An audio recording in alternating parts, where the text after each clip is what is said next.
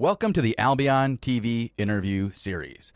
I am the chosen one, and today I am joined by Cornelius, a junior game developer specializing in systems at Sandbox Interactive. He has agreed to spend some time with us today and talk about all things Albion. So, thank you for joining us, Cornelius. How are you doing today? I'm doing great. Thanks for having me.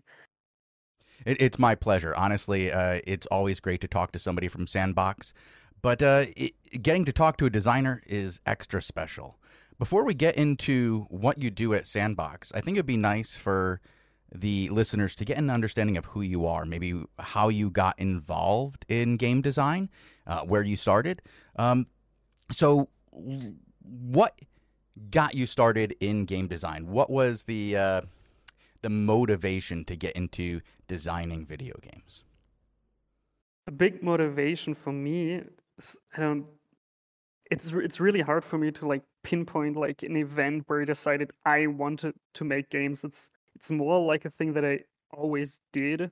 Like the first board game that I ever did, where I actually wrote down the rules, was third grade, I believe, where we had like extracurricular activities in our elementary school, school, and it was it was just some weird like hey it's medieval time and we learn about knights and stuff like this.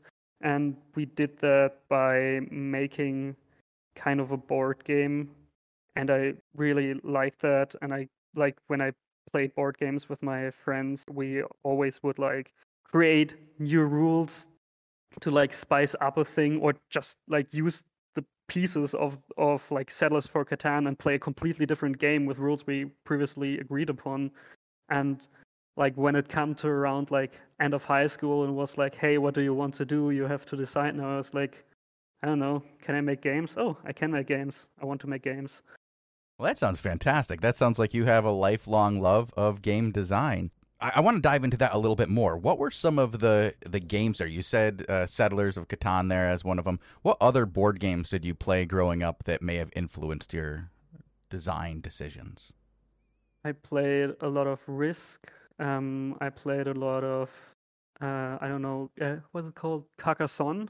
Mm-hmm. Like a lot of like very strategic games uh, where you like get points. Um, but it's actually like I, I played a lot of different games. It was less that I always like focused on one game and we always played that. It was more like, hey, how can we play as many games as possible? And I was like not I was, I am always excited to try a new game. If you ask me, hey, you want to play a game? I would say, sure, let's meet up, do it.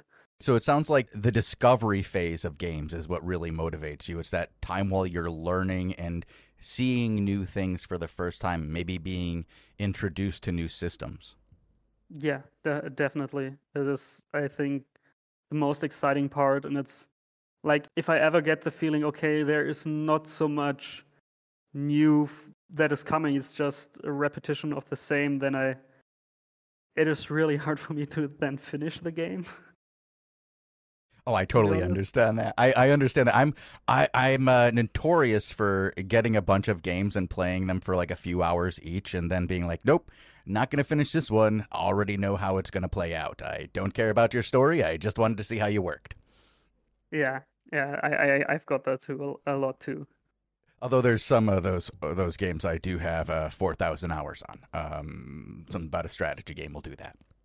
Yeah, and especially like if your friend group revolves like around a game, like eventually we I transitioned from board games to uh, video games, actually quite early already. But uh, like a thing that I played with my friends from elementary school that we really stuck together because we had like one game we played together, which was Dota 2. So we played this uh, a lot. So this was like the thing that we always did, especially like because we went to different high schools and it flatted out a little bit. So it was good to uh, like have this one thing where we could like agree upon and do that together. So it also like kind of kept me with my friends like playing this one game. So Age of I would say Age of Empires 2 and Dota 2 are like two games which I regularly play. That's probably the games that I have the most hours in. Did you go back to the uh, the remake of Age of Empires 2? I would definitely every every single one. I, have been uh, making my son play that one. I'm very impressed by what they did with that remake. It's one of the yeah. better remakes of the last decade. Definitely, like the the first one, the HD edition was kind of. I feel like it didn't change too much, but then then the definitive edition. And I mean, it is crazy. They they just brought out the last, I think the uh, new expansion like a month ago. Like it's very much still an active game, and this game is like as old as I am. Mm-hmm. You you're making me feel very old right now. I wanted to say when you said I was in elementary school playing Dota 2, I was like, oh, yes, uh, the first business I owned, they were playing Dota 1. yeah, actually, Dota 2 I started when I was like early high school, so I was not in elementary school anymore. But right, well, you make me feel a little bit better now.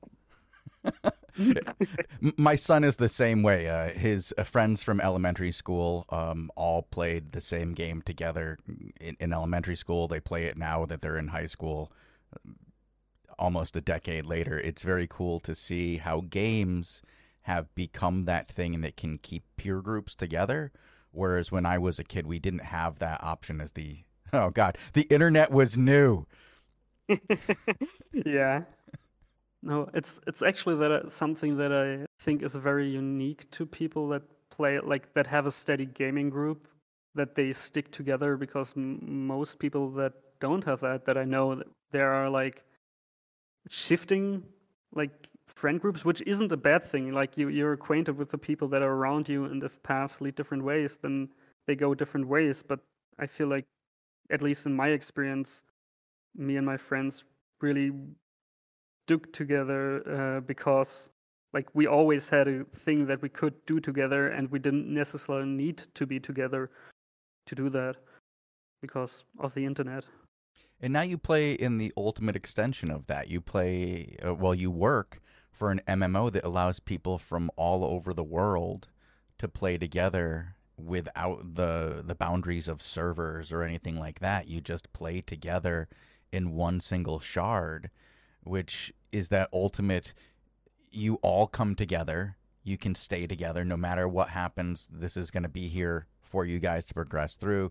There's no barriers in the way. It's very neat and uh, i like the way that has worked out for you there yeah definitely it is one of the things that i like about albion like actually like the the biggest interest like why like why i went to albion and like what i put on my cv when applying here is like I was looking for the most complicated game there is with the most complicated system yeah. that is like within Berlin.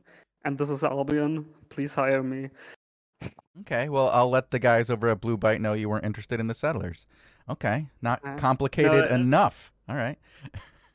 for, for Blue Byte, like all, another big factor was I didn't want to go at a like big company mm. and like Blue Byte Ubisoft is like you're very much a little cog in a very big machine and with that the influence you have kind of diminishes at least that is what i thought when i was like a new guy fresh from game design school without actual practical knowledge really from the industry but it's i i would always like prefer to be in like a smaller company and i all i also don't really have aspirations to ever like be in these kind big companies, but it's just a personal preference. I totally understand that as somebody who's, uh, you know, I've only gotten to work with um, a nice small company here at Sandbox, and it's been a joy. Honestly, there's still that personal feeling, even you know when you have an issue and you can go to the highest levels, it, it feels good.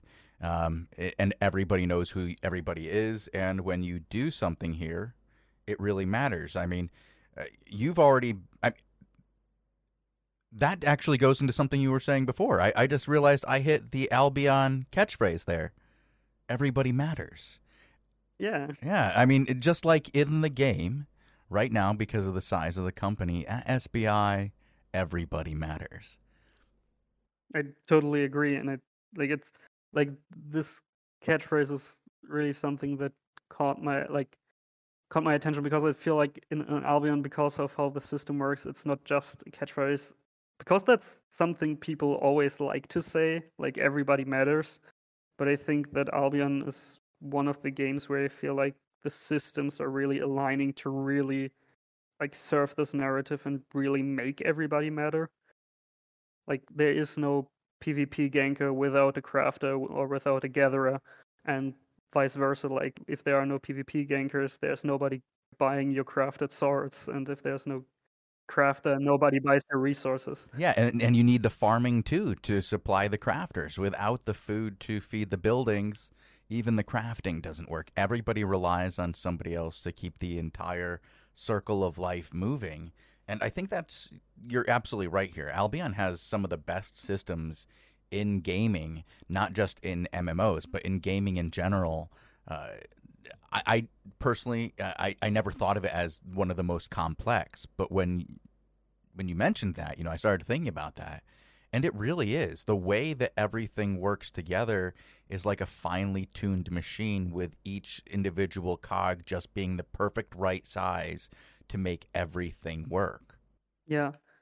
I, I think it, it definitely also complicates stuff because, like, you can't just say, hmm, I, I want to change these balancing numbers on this weapon because, like, if you overtune it, it will become very popular on the market and will change. Like, even like balance changes to the weapons will have impacts on gatherers mm-hmm. because the shift of the resources that which are needed is like shifted and you have now to like look somewhere else to get your profits.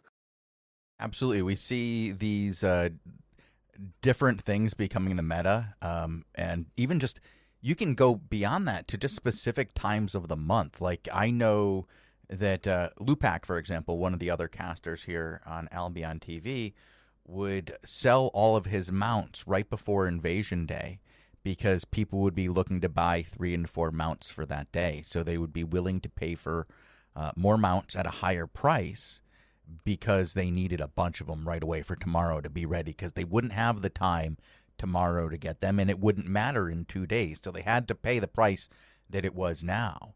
And if something that small, just the calendar itself, can have an impact in the economy, changes in other aspects have got to have the ability to have huge impacts. Yeah, totally. And like especially what you said, I really like because like the, this is this game design concept called emergence, where like you design a system to do a specific thing, and because how these different parts interact with each other, a behavior or like yeah, let's call it a behavior uh, is generated that wasn't really intended, but it's like interesting. Like I'm very sure that with Invasion Day, they weren't planning that certain items would fluctuate based on the calendar, but it's like something that needs that really makes I feel like makes the game come alive, like feel alive. Oh, 100%. And when you talk about the emergent gameplay and the uh, the unintended gameplay of things. I want to go to some of the intended uh, gameplay of some of the emergent features. Like if you look at the Lands Awakened update, for example, and what it did to the Outlands with the cores and crystals, and how people really do uh, play around those.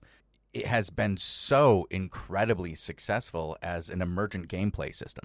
It just people will wander the world doing the evolved mobs or the cores and come across something that's uh, of a higher value and then find a way to come together to increase their own size for a higher value target and it creates a, a, evolving gameplay loop that we had never seen before and it's so cool to see that come about just based on adding a couple new objectives to the world Yes, and especially like I think what is the the most important of this aspect because they became a lot more dynamic than they used to be. Like even with these upgrading mobs and stuff, this will like always ensure that you like kind of have to move and you have to kind of look and it feels a lot more alive if it's like spontaneous you, you cannot really say oh i'm going to grind the elite mobs of the world or i go for a power core because you you don't really know if you get one. You, you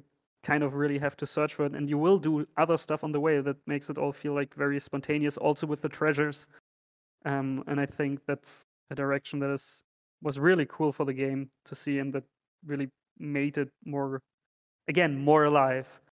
One hundred percent. It has the uh, perfect balance of like scarcity and value, and um, I want to say like potential to be there. Um, when th- something's always there, I feel like it it sometimes loses its luster. People don't realize what its true value is because it's always there.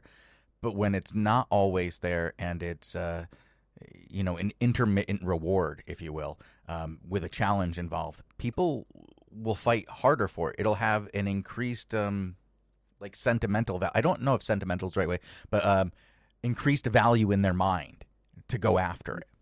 De- definitely, because they have to make the decision now. Like, am I going for this or not? Do I maybe go like back into my hideout to get some better gear to equip to have a better chance? But will I make that to like come back at the right time to uh, yeah still get something of it, or will it be gone by then? That's yeah makes it a lot more interesting the decision. We've talked a, about a couple of different systems. What is your favorite system in Albion? What is your favorite thing that you've been introduced to since you've been here? We have to say like black market from the like design purposes and what it creates and how it like especially uh, like I think the most fascinating is how we can like drop items for players that were still crafted by players so this whole loop still still stands true. So we can like provide cool loot for the players that pe- people can use and that's actually valuable while still like without diminishing the role of the crafters. Because like if we would drop like just system generated items then this would inevitably compete with the crafters because we have now a supply that is not actually generated by players which is very not albion-esque and with like this system we have like everything comes from a crafter. Like every sword has a story. It is gathered by someone, it was crafted by one, and somebody then found it in a dungeon. Then they get ganked, and this ganker sells it to the marketplace. And it's like the the sword has some kind of history. It's very cool that in this world of Albion, it really does have that cycle of life, not just for the players, you know, live, die, repeat, but that's the same thing for the items. They are, you know, they it's a live die repeat cycle for them too. And that's really cool in crafting. It keeps that market going, and to extend that uh, that system from just the you know players get it from the the crafting. Uh, you know, they they refine it, they craft it, they sell it. The player uses it, they die with it. They need to get a, a new one, and it loops so well, but to introduce that into the NPCs, I think was a really, really cool thing that I, I've never seen done before.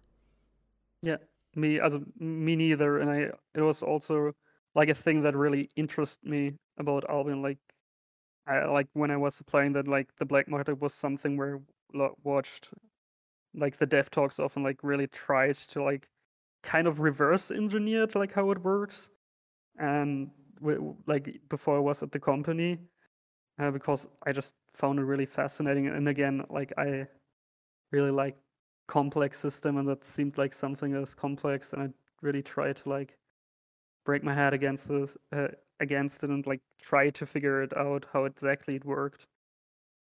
I think I need to get you to talk to Bogle. I think you guys would get along really well. Probably. Yeah, both of you guys like complex systems. He's he's in love with them. Going from the, the systems that you really enjoyed before you got here, why don't we talk about some of the things that you've done since you've been here? Some of the things that you've gotten to work on. What was the the first project they had you start working on when you got here?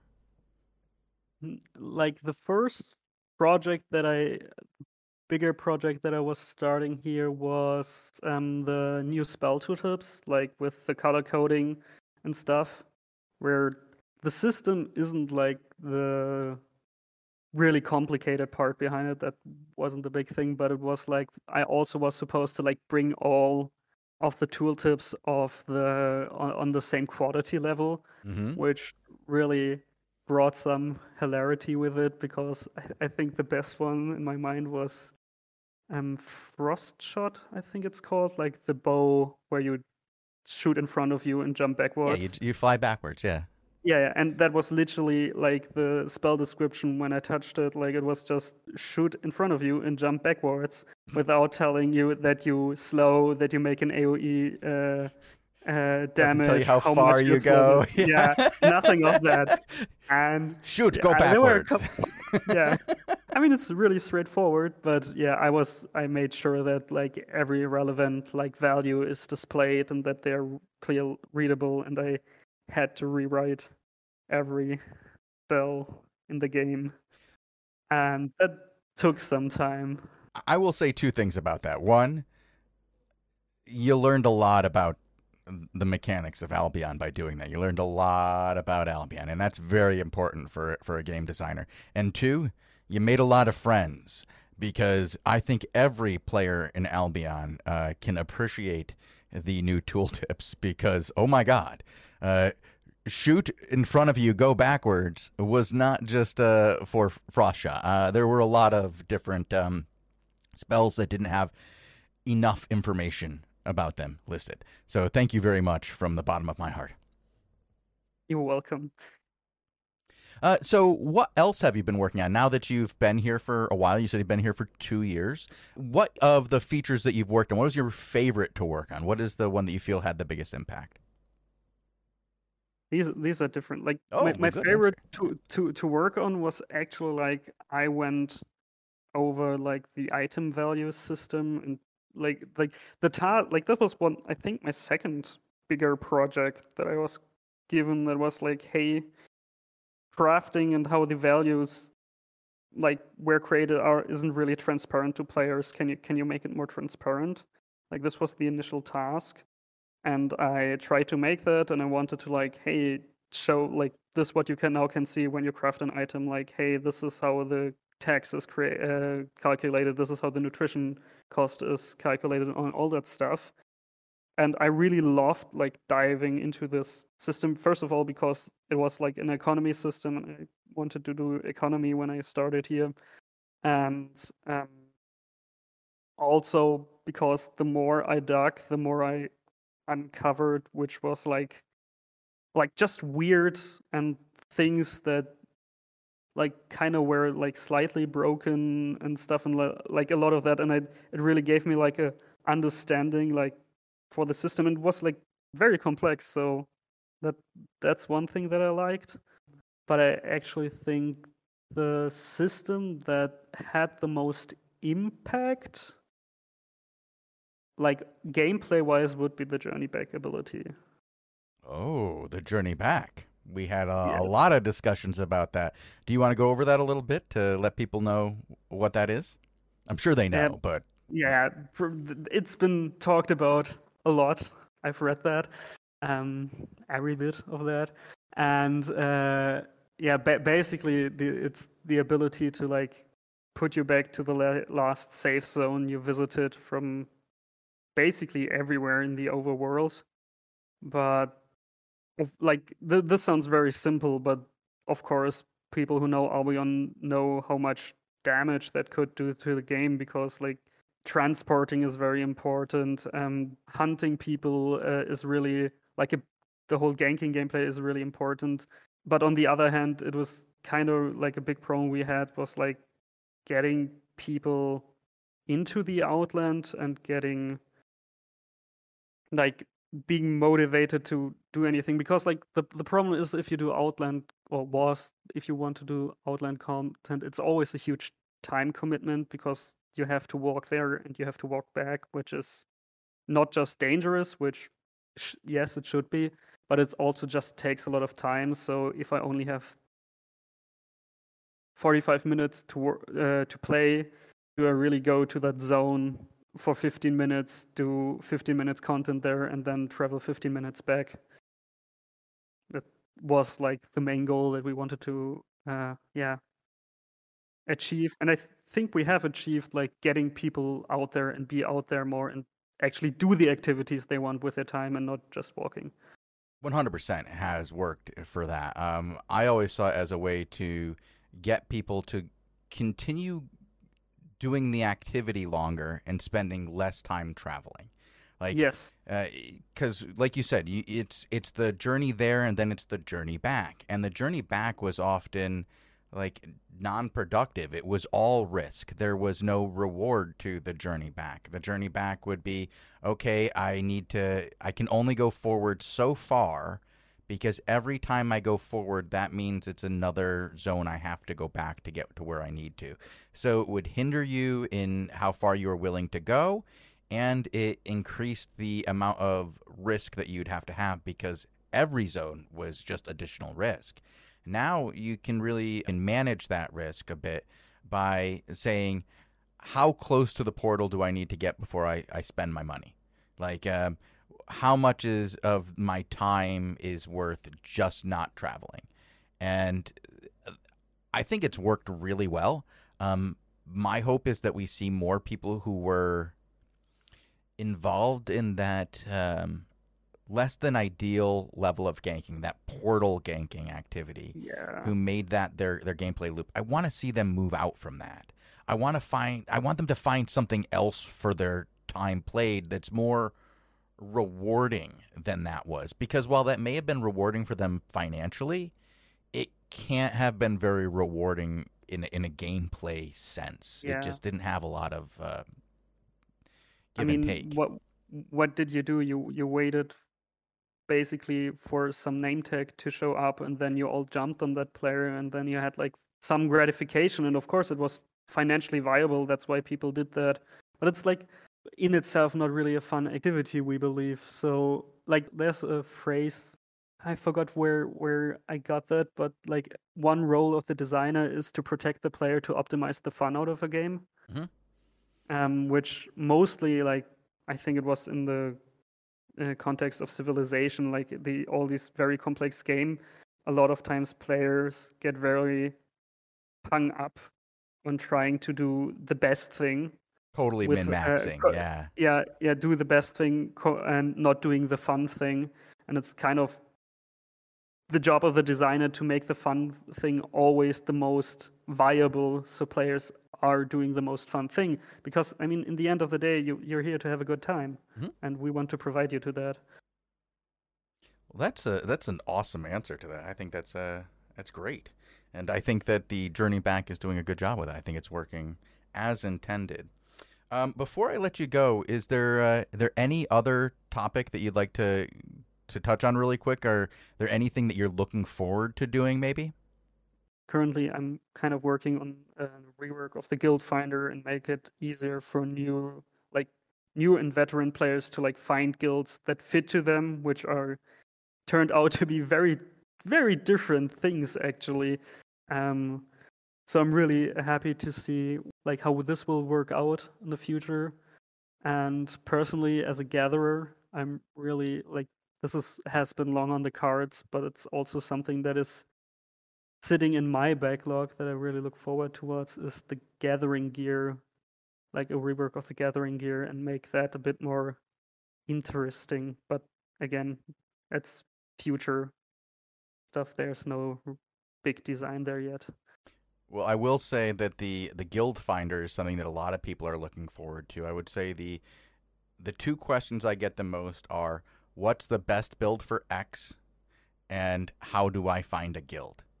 So if you can solve either one of those problems, you have solved the biggest problems in Albion. Yeah, we will see. Well, thank you very much, Cornelius, for uh, joining me today. Is there anybody you would like to thank at SBI or maybe along the way in your journey to becoming a game designer? Maybe one of those friends who played uh, board games with you back in the day?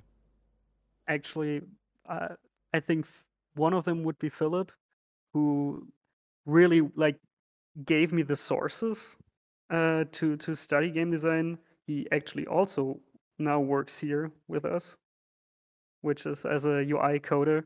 But like in in the early days, where I was like, "Yay, I want to do game design," and I did know really had no clue he was like way ahead of me and like gave me to like YouTube sources like extra credit and stuff and basically kickstarted me into finding sources and delving deeper into the topic.